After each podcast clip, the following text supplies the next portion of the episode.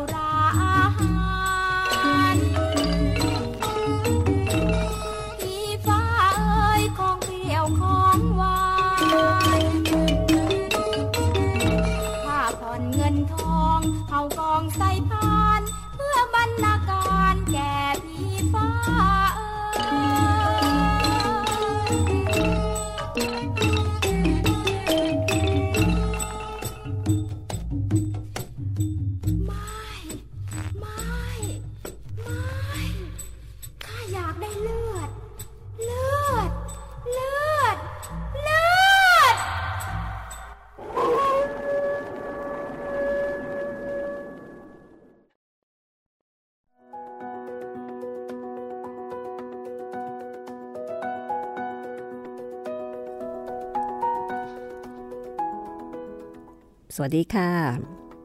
นี่คือห้องสมุดหลังใหม่นะคะ ยินดีต้อนรับสมาชิกทุกท่านเข้าใช้บริการเหมือนเดิมค่ะ พบกับดิฉันรัศมีมณีนินนะคะ จิตรินเมฆเหลืองให้เสียงประกอบ และก็ดูแลรายการ วิทยุไทย PBS ผลิตรายการค่ะสำหรับในวันนี้เราก็มาฟังกันต่อนะคะ กับเรื่องผีดีๆ จากปลายปากกาของครูเหมเวชกร นักเขียนที่ล่วงลับไปเมื่อ 50 ปีที่ผ่านมา วันนี้จะเป็นตอนที่ 14 ของหนังสือเรื่องวิญญาณที่เล่ร่อน ซึ่งเป็นเล่มที่สองในซีรีส์ชุดพูดผีปีศาจไทย และเป็นเรื่องที่ชื่อว่า วิญญาณที่ติดตามนะคะ เป็นเรื่องสั้น แต่เรื่องนี้ค่อนข้างยาวทีเดียวค่ะวิญญาณที่ติดตามเป็นเรื่องราวของในคล้าย ที่ตอนนี้นะคะ รู้สึกว้าเว เพราะว่าวิญญาณของพ่อ ก็ขอไปเกิด วิญญาณของน้องสาวที่เคยติดตาม ก็ไม่อยู่แล้ว ชีวิตของนายคล้ายเงาแล้วก็เปล่าเปลี่ยว แต่เมื่อเวลาผ่านไปค่ะ ก็บังเอิญ เขาไปเจอกับ ครอบครัวหนึ่ง ซึ่งมีลูกสาวอายุประมาณสัก 3-4 ขวบ แล้วต่อมา สามีของหญิงผู้นั้นเนี่ย ก็ทิ้งไป คือสามีทิ้งแล้วก็ปล่อยให้ภรรยาเนี่ยเลี้ยงลูกคนเดียว ลูกสาวของครอบครัวนั้นชื่อว่าแก่นใจ ซึ่งก็เป็นที่เอ็นดูของนายคลายนะคะ และต่อมาเด็กนั่น ก็ติดในคลาย แล้วก็จะเรียกว่านาคล้ายนาคล้าย แล้วมักจะมักจะมาครุกกับในคล้ายอยู่เสมอ นี่เป็นสิ่งใหม่ ๆ ในชีวิตของในคล้ายที่อาจจะทำให้ชีวิตของเขานั้นมีความชุ่มชื่นหัวใจขึ้นมาบ้าง กับการที่มีเด็กๆนะคะ เรื่องราวจะเป็นอย่างไรต่อไป กับวิญญาณที่ติดตาม ก็ฟังได้เลยนะคะ กับห้องสมุดหลังใหม่ค่ะ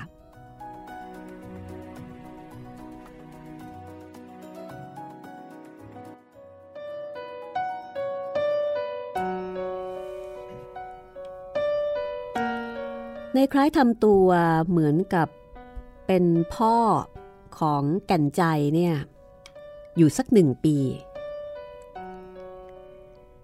แม่ช้อยก็คิดจะมีผัวใหม่แล้วค่ะ แต่ก็ห่วงว่าลูกเนี่ยจะถูกพ่อเลี้ยงรังเกียจ ก็เลยหารือ จะยกแก่นใจให้กับในคล้าย เพราะว่าเขาเองก็เป็นคนรักเด็กอยู่แล้ว ทีนี้นายคล้ายก็ไปปรึกษากับเพื่อน เพื่อนก็ให้คำแนะนำว่า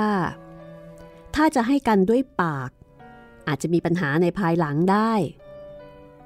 ควรจะทำหนังสือสัญญากันให้เป็นเรื่องเป็นราว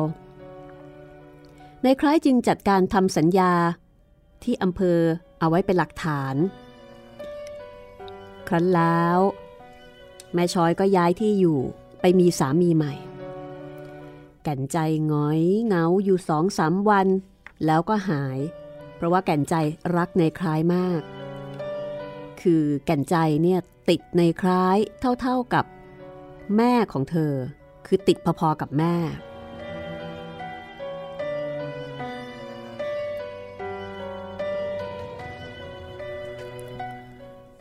ยายแก่นใจทำผมหลงไหลเข้ากระดูก แกกอดรัดผม กอดคอ พูดฉอเลาะต่างๆ นานา จ้องตาแป๋วดูผม ผมมองแววตาของแก่นใจแล้ว รู้สึกสังหรณ์ใจ สลดใจ เอ๊ะ นี่มันยายนิดนี่เอง เขารู้สึกถึงความคล้ายคลึงกันบางอย่าง ระหว่างแก่นใจกับยายนิด น้องสาวที่จากไปของเขา เขากอดแก่นใจแน่น เขาเคยพูดเอาไว้ว่า ถ้าพบกันได้ โดยยายนิดของเขาไปเกิดที่ใด เขาจะตามไปเป็นค่าทาสให้ใช้ เพื่อเป็นการใช้นิกรรมที่วิญญาณได้ทรมานติดตามเขาไปทุกแห่งให้สาสมกัน และเขาคิดว่า แก่นใจก็คือยายนิดนั่นเอง ดังนั้น เมื่อเขาพูดเอาไว้แล้ว เขาก็ต้องทำตามนั้นโดยไม่เปลี่ยนแปลง เขาตั้งใจที่จะเลี้ยงแล้วก็อุ้มชูแก่นใจ จนสุดความสามารถ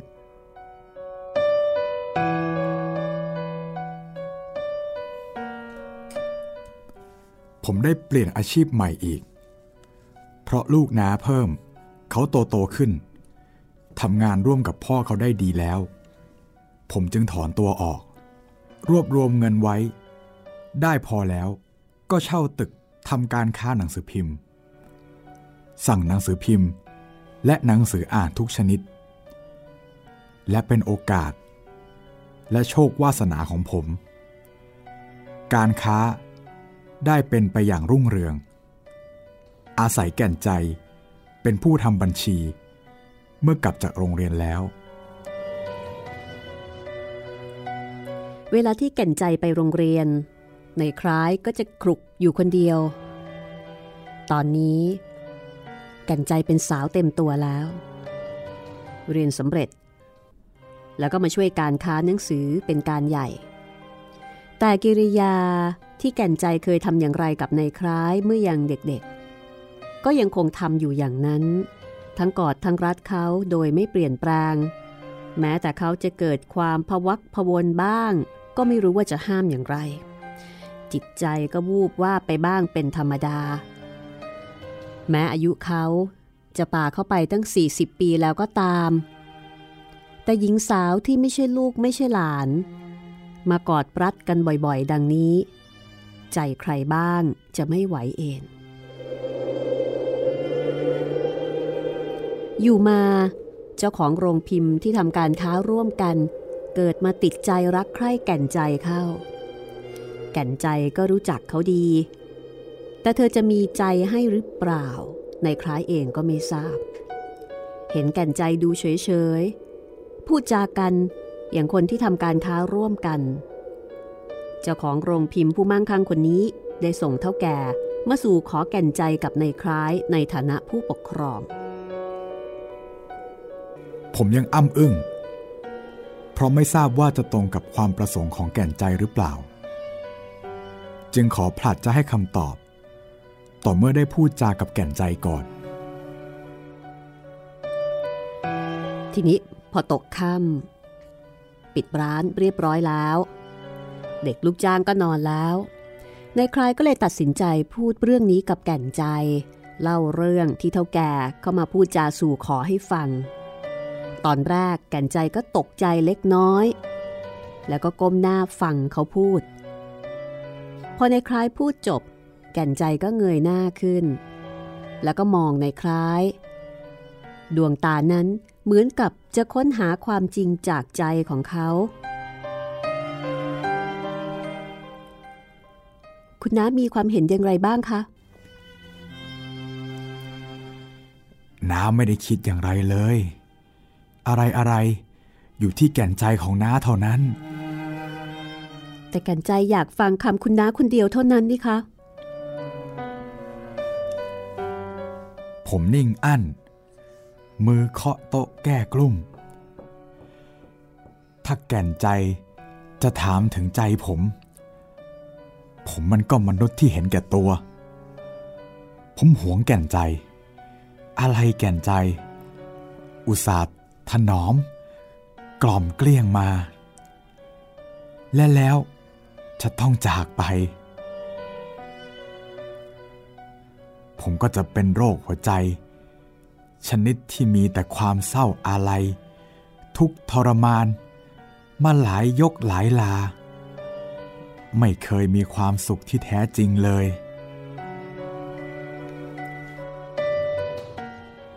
นี่คือความในใจของในคล้าย เขาไม่มีความสุข แล้วก็จะไม่มีความสุขมากขึ้น คือแย่ลง ถ้ารู้ว่าแก่นใจเกิดรักเจ้าหนุ่มผู้มั่งคั่งคนนั้น ซึ่งถ้าเป็นดังนั้น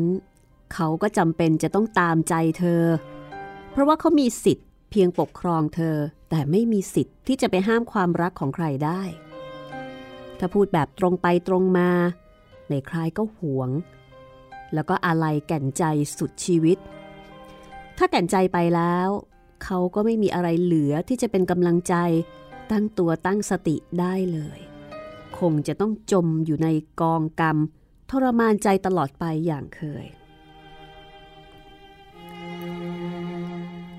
ใจของน้า ถ้าแก่นใจยินดีในเขาน้าก็ต้องยอม เพราะรักแก่นใจ แต่หัวใจน้านั้น ก็เท่ากับใครมาเด็ดหัวใจให้ขาดลง ถ้าแก่นใจเห็นดีน้าก็ต้องจำทน เพราะทนตัวเองมานานแล้ว ในคล้ายก็พูดไปจากใจจริง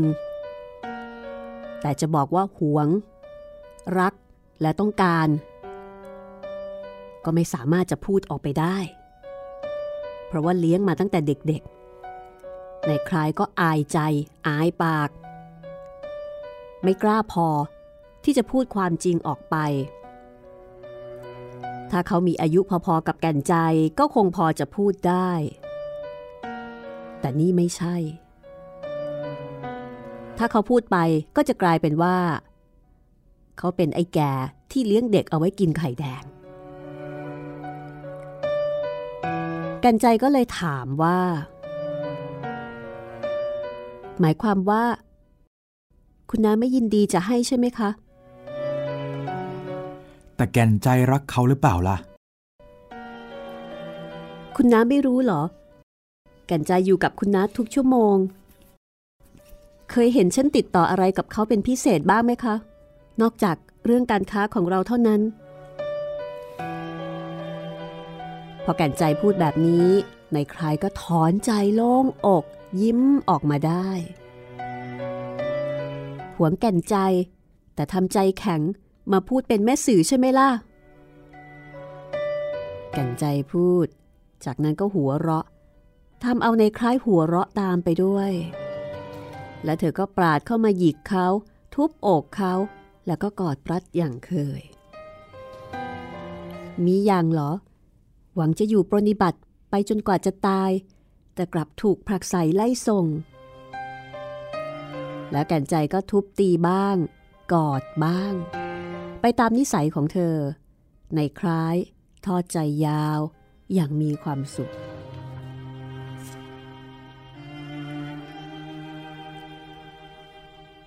จากนั้นรุ่งขึ้น ทั้งคู่ก็ลงจากข้างบน มาวุ่นอยู่กับการรับหนังสือส่งหนังสือแล้วก็ขายหนังสือตามเคย ในขณะนั้นเองมีผู้หญิงกลางคนท่าทางเป็นผู้ดีกำลังดูหนังสืออ่านเล่นอยู่ พอในคล้ายเดินเข้าไปใกล้ ผู้หญิงคนนั้นก็เอ่ยปากถามเขาว่า คุณชื่อคล้ายใช่ไหมคะ ใช่ครับ ในคล้ายตอบไป แล้วก็สงสัยอยู่ว่าผู้หญิงคนนี้คือใคร ฉันชื่อสุรีค่ะ เป็นน้าสาวของบุญเทิดเจ้าของโรงพิมพ์ อ๋อ ในคล้าย ร้องอ๋อรับรู้ ทั้งที่จริง ๆ ก็ยังงงอยู่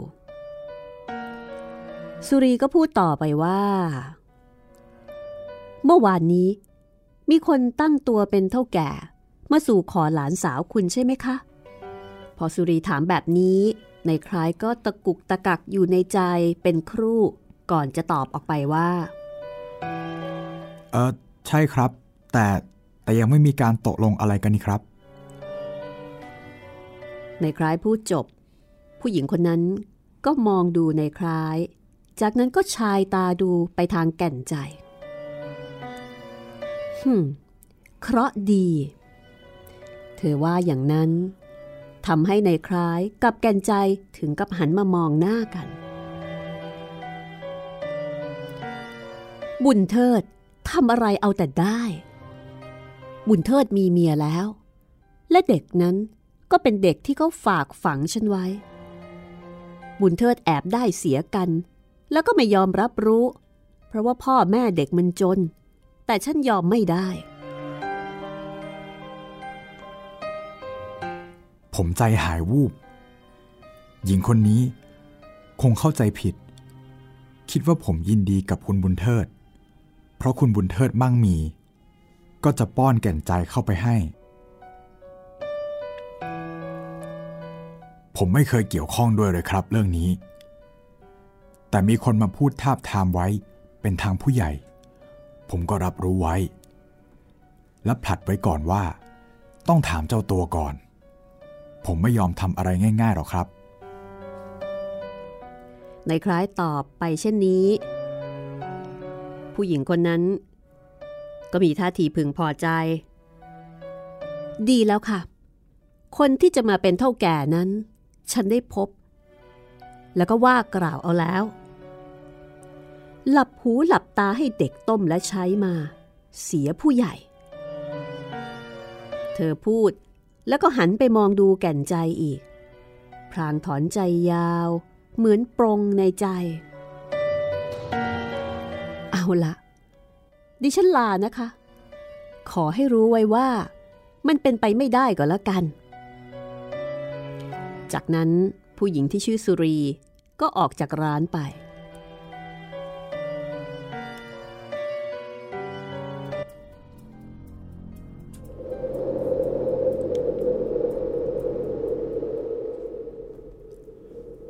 ผมถอนหายใจเฮือก ดูเถอะ อยู่ดีๆ จะมีเวรกันขึ้นเสียแล้ว ถ้าแก่นใจของผมถูกกระทำดังนั้น ผมถวายชีวิต แต่ก็ช่างเถอะ แล้วแล้วกันไป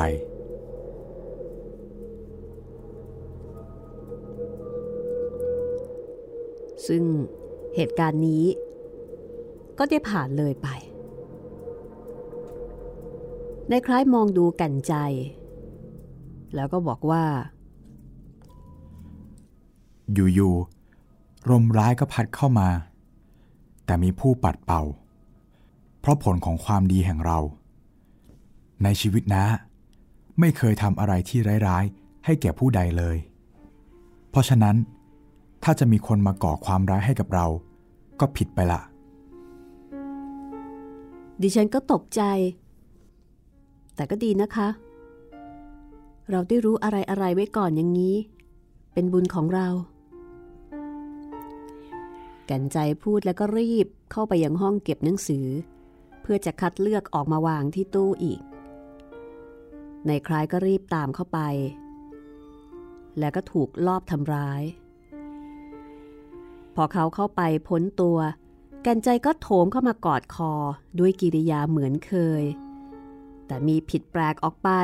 ก็คือแอบจูบในคล้ายสองครั้ง แล้วก็วิ่งหนีออกไปข้างนอก ผมยืนงง ดังถูกชก เอ๊ะวุ่นซะแล้ว ข้างหน้าจะเป็นอย่างไร ผมไม่พูดแล้วครับ กระดากปาก และนี่ก็คือตอนจบนะคะ เรียกว่า happy ending ทีเดียวสำหรับเรื่อง วิญญาณที่ติดตาม คุณผู้ฟังที่ฟังเรื่องราว ผีผีในชุดพูดผีปีศาจไทยของครูเหมเวชกรมาจนถึงตอนนี้ ถ้ามีคำถามอะไรที่อยากจะรู้เบื้องลึกเบื้องหลัง ส่งคำถามมาได้นะคะ ส่งมาที่เพจรัศมีมณีนินของดิฉันก็ได้ หรือจะติดต่อผ่านเพจไทย PBS Radio ก็ได้ค่ะ เราจะรวบรวมคำถาม มาถาม ทางด้านเลขาธิการของมูลนิธิบรมครูนะคะ คุณไพศาลกฤษไกรวันค่ะ ซึ่งเราจะเชิญคุณไพศาลนี่มาคุยกัน เมื่อเราเล่าจบเล่มแต่ละเล่มไป เพราะว่าแต่ละเล่มก็จะมีเกร็ด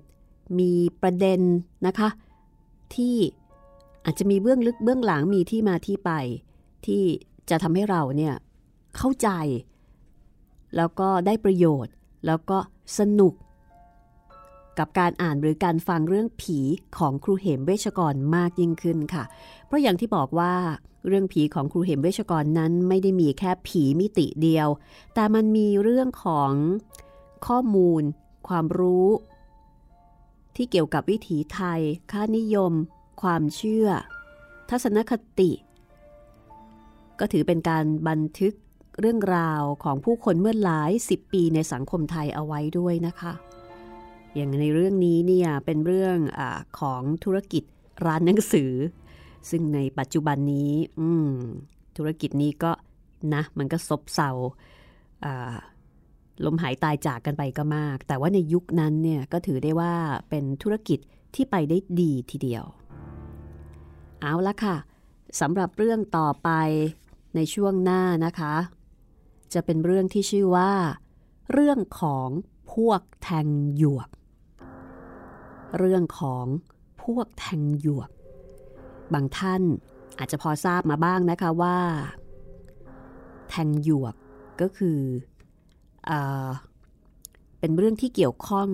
กับการทำเมนเผาศพ ที่เรียกกันว่า แทงหยวก ก็คือต้องมีคนที่มีฝีไม้ลายมือ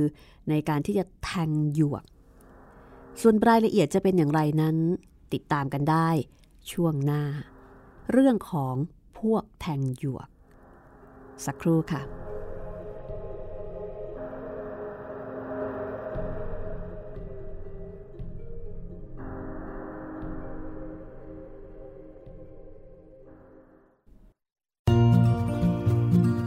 ห้องสมุดหลังใหม่ โดยรัศมีมณีนิน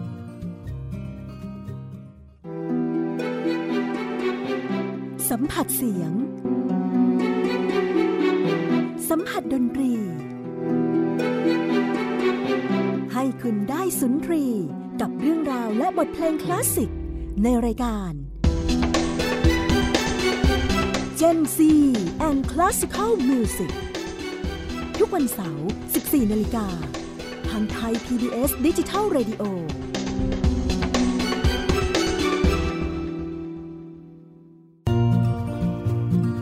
ห้องสมุดหลังใหม่ โดยรัศมีมณีนิน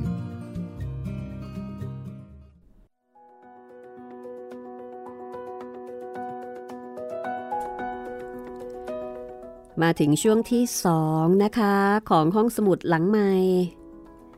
กับตอนที่ 14 นะคะ ของหนังสือที่ชื่อว่าวิญญาณที่เร่ร่อน อันนี้เป็นเล่มสอง ทั้งหมด 5 เล่มนะคะ ฟังกันแบบจุใจไปเลย ถ้าคุณฟังติดตามฟังแล้วก็มีความคิดเห็น มีข้อเสนอแนะคำติชม อย่าลืมนะคะ ส่งมาได้ 2 ช่องทางค่ะ ส่งมาทางแฟนเพจไทย PBS Radio หรือส่งไปที่แฟนเพจประสมีมณีนินก็ได้เช่นกันนะคะ แล้วก็ถ้าเพิ่งคลิกเข้ามาฟัง ลองคลิกไปดูตอนอื่นๆด้วย เพราะว่าเราเล่ามาแล้ว 13 ตอน อันนี้เป็นตอนที่ 14 นะคะ เรื่องนี้คือเล่มเนี้ยเป็นเล่มที่ 2 เล่มแรกชื่อว่าปีศาจของไทย เล่มนั้นก็สนุกค่ะ เรื่องต่อไปนะคะ เป็นเรื่องเกี่ยวกับการแทงหยวก ชื่อเรื่องว่า เรื่องของพวกแทงหยวก คราวนี้เป็นเรื่องของนายชาวนะคะ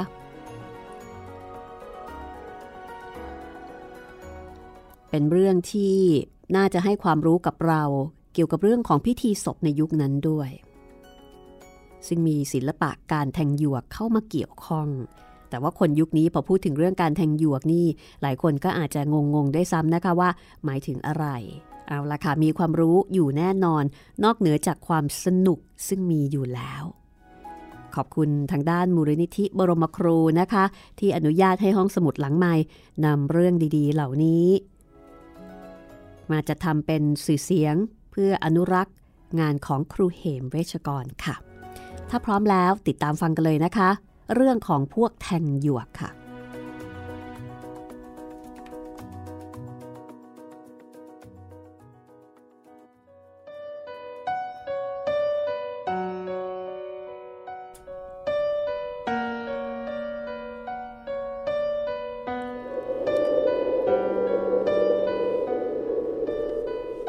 ผมได้รับภาระ หาพวกช่างแทงหยวก ประดับเชิงตะกอนศพ ชนิดที่มีฝีมือดี ให้แก่งานศพญาติของผม น้องชายของนายชาว คือลูกของผู้ตายนั่นเอง เขาเป็นคนหน้าใหญ่ใจโต จะเผาศพพ่อทั้งที ก็จัดให้มีการมหรสพครึกโครมในคืนวันเผา แล้วก็จะต้องมีหยวกและเครื่องสดแกะสลัก เป็นรูปมังกรพันเสา เมื่อในชาวรับแล้ว ว่าพอจะรู้จักช่างฝีมือดีๆ ช่างฝีมือเด่นๆ เก่าๆเขาบอกไปว่า พวกนี้สมัครเล่น ไม่ค่อยจะคิดเป็นอาชีพ มีฐานะดีๆ ทั้งนั้น ถ้าจะเชิญมาก็ต้องดูแลการเลี้ยงดูให้ดี เพราะว่าที่ผ่านมา คนเหล่านี้เคยบอกว่าถูกนำไปทอดทิ้งอยู่ทางวัด ปล่อยให้อดอดอยากอยากๆก็คือบรรดาช่างฝีมือดีๆ ที่มีประสบการณ์มาก ๆ นั้น ส่วนใหญ่ ไม่ได้ทำเป็นอาชีพ คือคล้ายๆ กับเป็นจิตอาสาสมัครเล่นอะไรทำนองนั้น เป็นคนมีฐานะอยู่แล้ว แต่ว่าบางทีเจ้าภาพเข้าใจผิด แล้วก็ตอนรับเลี้ยงดูปูเสือไม่ดี ในเชาก็เลยต้องออกออกตัวก่อนนะคะ ว่าถ้าจะเชิญม้าเนี่ยถ้าจะให้เขาเชิญ ก็ต้องรับปากว่าจะดูแลให้ดีนายประกอบซึ่งเป็นน้องชายห่างๆ แล้วก็เป็นลูกของผู้ตาย ก็เลยบอกว่าปะโทพี่เชาพี่ก็รู้ดี เรื่องใจฉันเท่าไหร่เท่ากันนายชาวบอกว่า ถูกแล้ว เรื่องนั้นเรารู้กันดี แต่ว่าศพจะเผาวัดสะเกต แต่บ้านเราอยู่ไกลวัด การจะตามเลี้ยงตามดูเขานะ่ะ มันจะบกพร่อง เพราะการแทงหยวกนะ่ะเขาจะต้องแทงกันคืนยันรุ่ง ถ้าเขาอดก็ลำบาก ในชาวอธิบาย ทางด้านนายประกอบ ก็เลยกล่าวว่า เออ จริงสินะ ฉันลืมคิดไป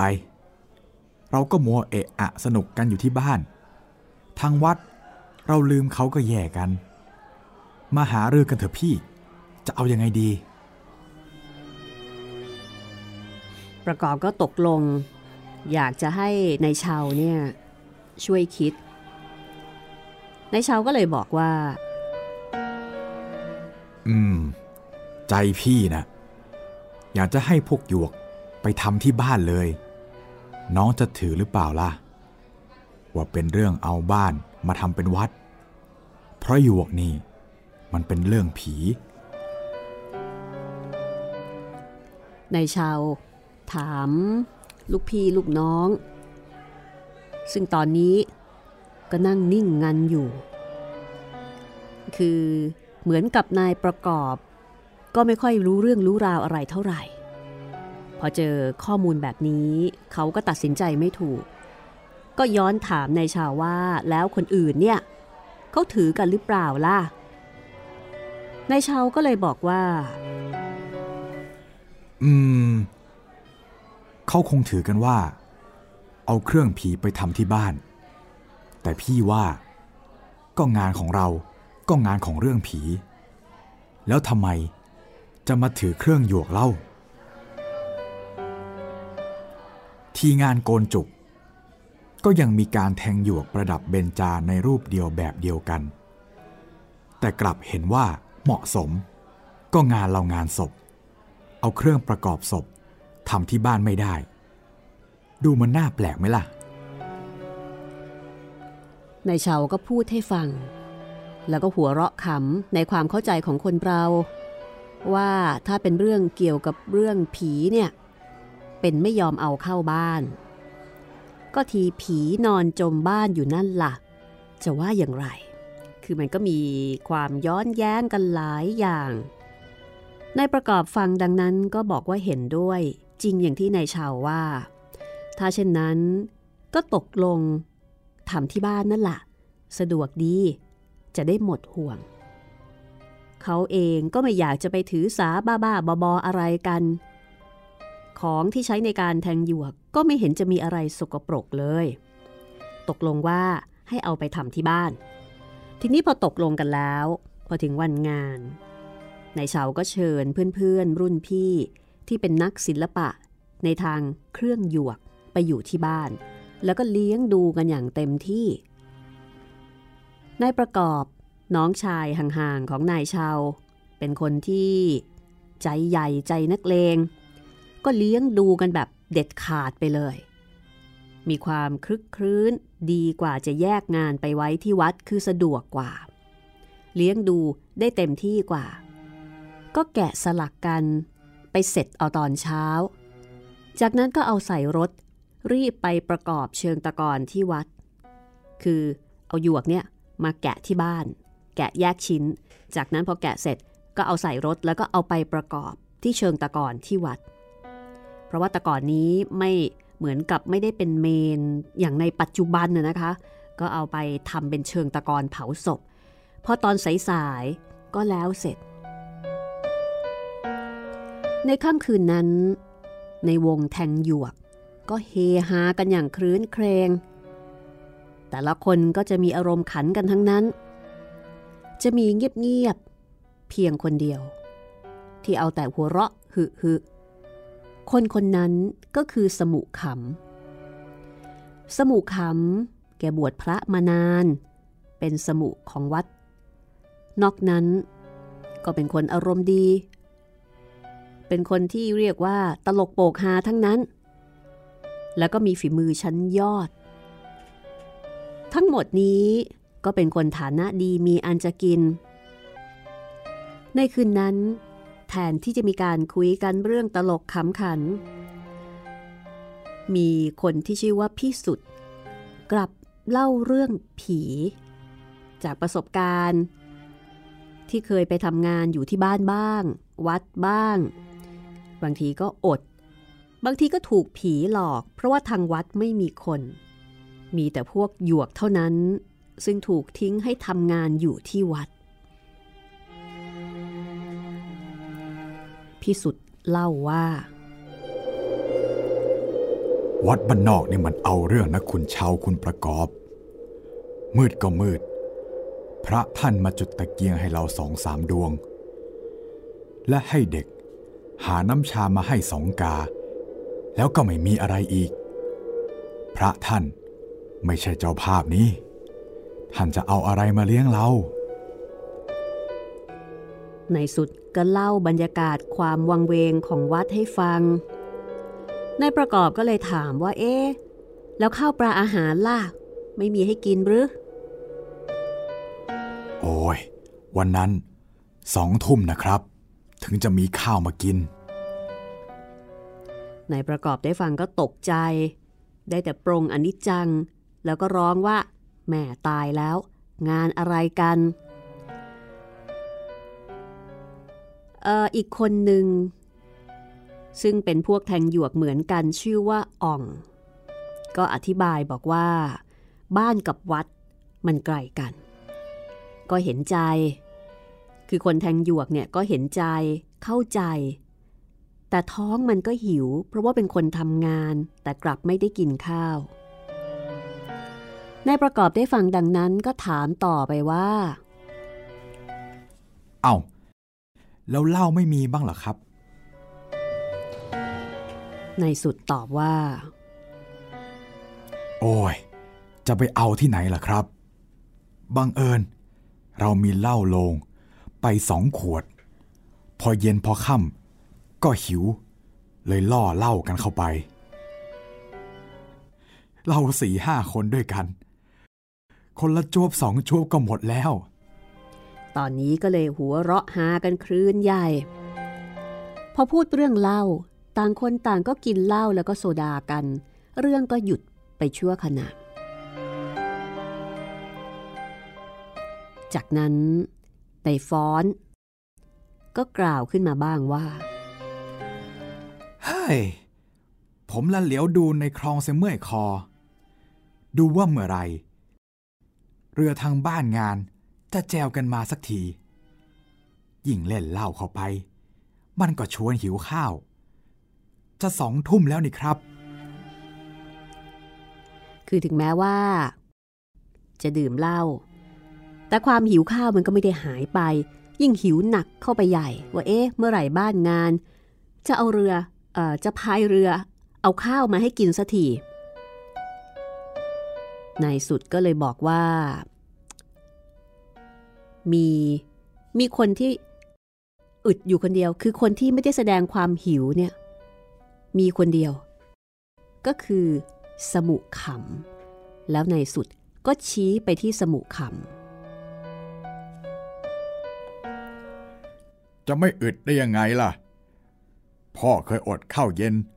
เมื่อบวชพระมาเสียเคยนายแก้วว่าบ้าง เล่นเอาหากันตึง ในสุดก็เล่าต่อไปว่า ราวๆสองทุ่มกว่านั่นแหละ เรืออาหารถึงได้มา แล้วเขาว่ายังไงรู้ไหมคุณ เขาบอกว่า มาช้าเพราะมัวต้มข้าวต้มกว่าจะสุกนายแก้วก็เลยบอกว่า มันน่าประหลาดไหมล่ะคุณ ก็ข้าวเย็นยังไม่ได้กินทำไมจะได้กินข้าวต้ม ตอนนี้เขาหัวเราะกันอย่างท้องคัดท้องแข็ง ในสุดอธิบายบอกว่า วันนั้น บ้านงาน เอาอาหารมาให้ ซึ่งประกอบด้วยสำรับข่าวสองสำรับ หวานสองสำรับ มีข้าวสวยมาให้หนึ่งกะละมัง มีข้าวต้มมาสองกะละมัง แล้วก็มีกับข้าวสำหรับกินกับข้าวต้มสองชาม หัวไชโป๊เค็มหนึ่งกระเทียมดองหนึ่ง แต่ทีนี้ คือข้าวต้มเนี่ย คือคนกินข้าวสวยอิ่มแล้วไง กว่าที่จะได้กินข้าวต้มกันอีกครั้งหนึ่ง ก็เป็นตอนดึก ทางคณะทำงานแทงหยวกก็สงสัยว่า ทำไมถึงรีบเอาข้าวต้มมาให้ตอนนี้ คือตอนเนี้ยตอนเย็นมันเป็นเวลาของข้าวสวยข้าวต้มมันเป็นอาหารสำหรับมื้อดึกทำไมถึงรีบเอามาให้ มันก็เย็นชืดไปหมดนะสิ สมุขำซึ่งได้แต่นั่งฟังหัวเราะฮึฮึก็เอ่ยขึ้นมาบ้างว่า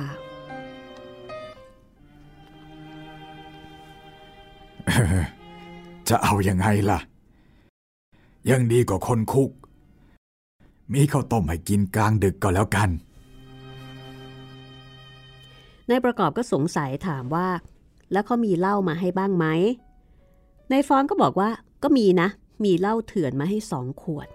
แต่ว่ารสชาติดี ไม่บาดคอกลมกล่อม ทางด้านในสุดก็เลยบอกว่า พอสองทุ่มก็ลงมือกินอาหาร แล้วก็ยังมั่นใจว่า ตอนดึกเนี่ยเขาคงจะย้อนมาส่งสวยอีก ทั้งเหล้าแล้วก็กับข้าว ในขณะที่นายแก้วนายแก้วนี่คิดไปอีกแบบหนึ่งว่า โอ้ยไม่มาหรอก ถ้าเขาจะมาอีก เขาจะเอาข้าวต้มมาทำไมรวดเดียวกัน คือคิดกันไปคนละทาง บางคนก็คิดว่า เออ ดีเนาะเอามาให้สองอย่างเลย ทั้งข้าวต้มข้าวสวย แต่บางคนก็คิดว่า อ๋อ สงสัย รีบเอาข้าวต้มมาให้ล่วงหน้า ตอนดึกจะได้ไม่ต้องมาอีก ทีนี้หลังจากนั้น เมื่อกินอิ่มแล้วก็ไม่ต้องกังวลอะไรนายสุดกับนายฟ้อน ก็แกะสลักมังกรทั้งสี่เสาคือก็ทำงานต่อ ทิดแก้ว ก็สลัก หน้าภาพตุ๊กตา และผลไม้ กับดอกไม้ กับสมุขขำส่วนทิดอ่องเนี่ยฟาดหยวกคนเดียวเลย ก็คืออธิบายถึงการแบ่งงานการทำในตอนนั้น กินอิ่มแล้วก็ทำงาน ก็ทำกันมาเรื่อยๆ คุยกันบ้าง ก้มหน้าทำบ้าง เด็กวัดสองสามคน ตอนแรกก็ฟัง ช่างหยวกเนี่ยคุยกัน พอดึกเข้าแอบหลับอยู่แถวนั้นก็มีหนีขึ้นกุฏินอนไปเลยก็มี ทีนี้ก็เลยเงียบไปทั้งศาลา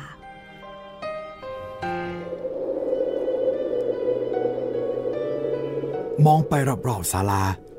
มันมืดตื้อไปหมด แถมน้ำชาก็หมดแล้ว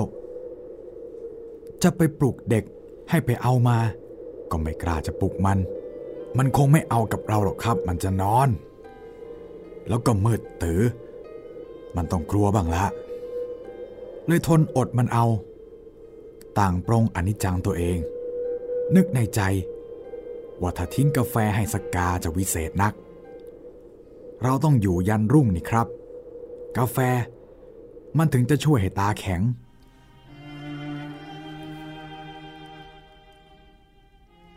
ในชาวก็ถามว่า แล้วในคลองน่ะไม่มีเรือผ่านมาบ้างหรือ ก็ได้รับคำตอบว่า โอ้ย ไม่มี คลองนั้นเงียบมาก นานๆจะมีเรือยนต์ลากเรือข้าว ผ่านไปสักขบวน นอกนั้นก็มีแต่เสียงจักรจันเรไรร้องระงมไป คืนนั้นราวๆสักเจ็ดแปดทุ่ม เห็นจะได้ ผมก็เห็น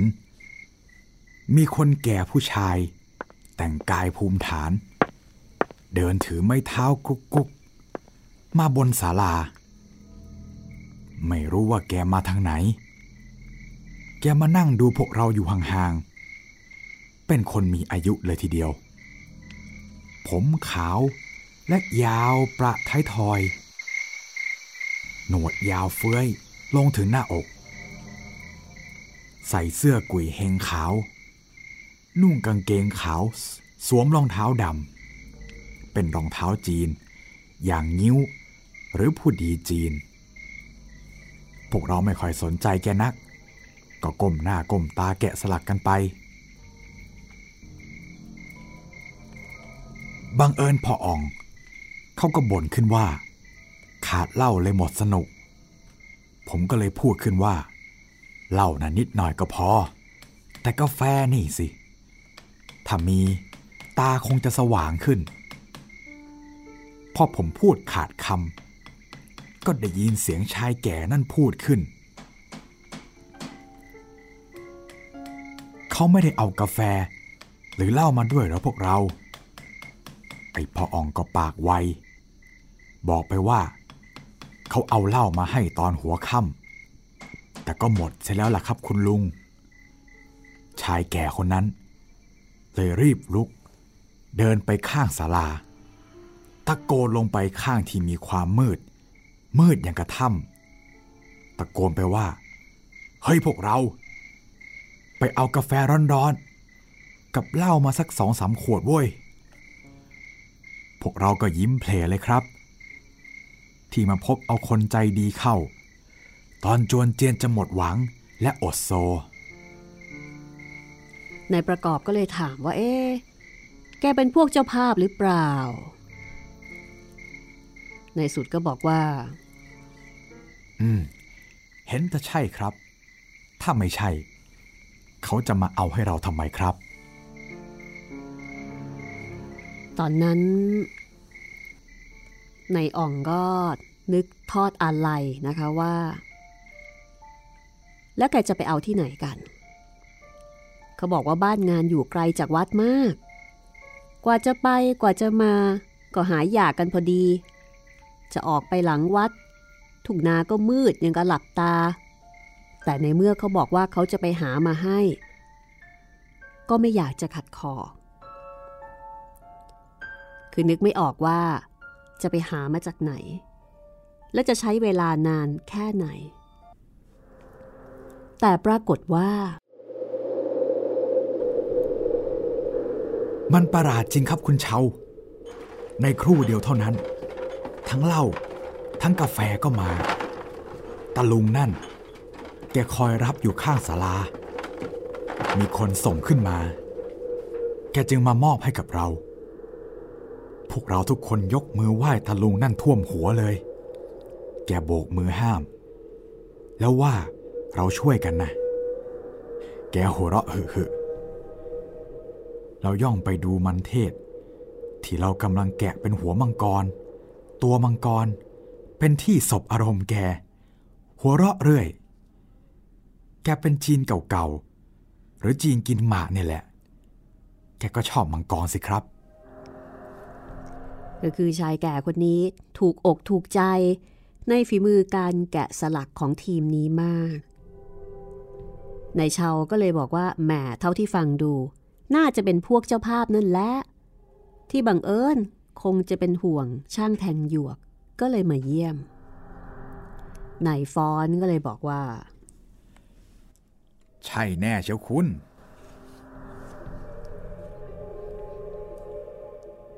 จากนั้นนายสุด ก็เล่าต่อว่า นี่คุณเชา